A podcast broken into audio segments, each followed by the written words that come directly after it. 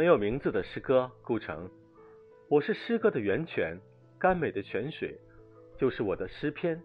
它没有流向文学的大海，但愿能流去人间的愁苦和厌烦。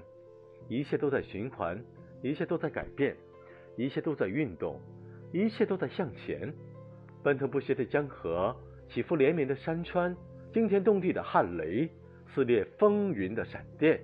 呵，多少迷，多少梦，多少尘冤。新陈代谢的万物，广大神秘的自然，永无边际的宇宙，黑暗沉默的空间。呵，多少天，多少代，多少光年。